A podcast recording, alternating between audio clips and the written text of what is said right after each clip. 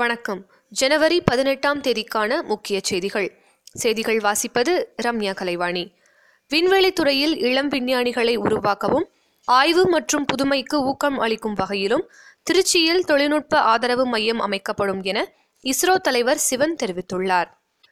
எளிதாக வர்த்தகம் செய்ய உகந்த உலக நாடுகளின் பட்டியலில் முதல் ஐம்பது இடங்களில் இந்தியா அடுத்த ஆண்டு இடம்பெறும் என பிரதமர் திரு மோடி நம்பிக்கை தெரிவித்துள்ளார் குடியரசு தினத்தை முன்னிட்டு நாட்டின் வெவ்வேறு பகுதிகளைச் சேர்ந்த குழந்தைகளின் துணிச்சலான சாகச செயல்களுக்கான தேசிய வீரதீர விருதுகள் வழங்கப்படுகின்றன பாரத் விருது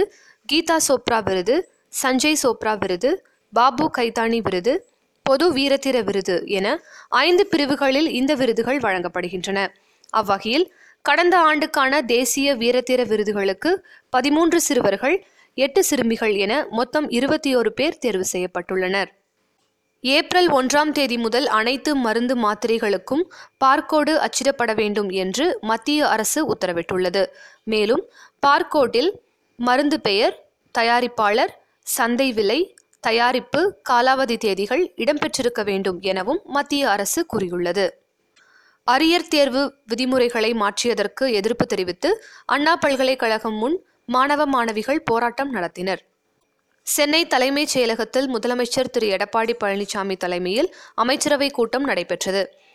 விமான உதிரிபாக உற்பத்தி கொள்கைக்கு முதல்வர் பழனிசாமி தலைமையிலான தமிழக அமைச்சரவை கூட்டத்தில் ஒப்புதல் அளிக்கப்பட்டுள்ளது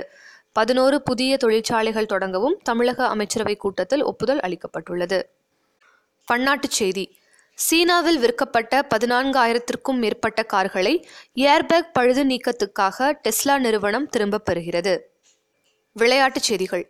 மெல்போர்னில் நடைபெற்ற மூன்றாவது ஒருநாள் கிரிக்கெட் போட்டியில் இந்திய அணி ஏழு விக்கெட் வித்தியாசத்தில் ஆஸ்திரேலியாவை வீழ்த்தியது மேலும் ஆஸ்திரேலியாவுக்கு எதிரான ஒருநாள் தொடரை இரண்டுக்கு ஒன்று என்ற கணக்கில் இந்தியா கைப்பற்றியது மகேந்திர சிங் தோனி தொடர் நாயகனாக அறிவிக்கப்பட்டார்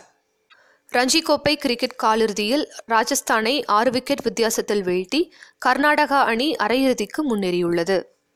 ஆஸ்திரேலிய ஓபன் டென்னிஸ் தொடரில் ஆண்கள் ஒற்றையர் பிரிவில் நடப்பு சாம்பியன் ரோஜர் ஃபெடரர் நான்காவது சுற்றுக்கு முன்னேறியுள்ளார்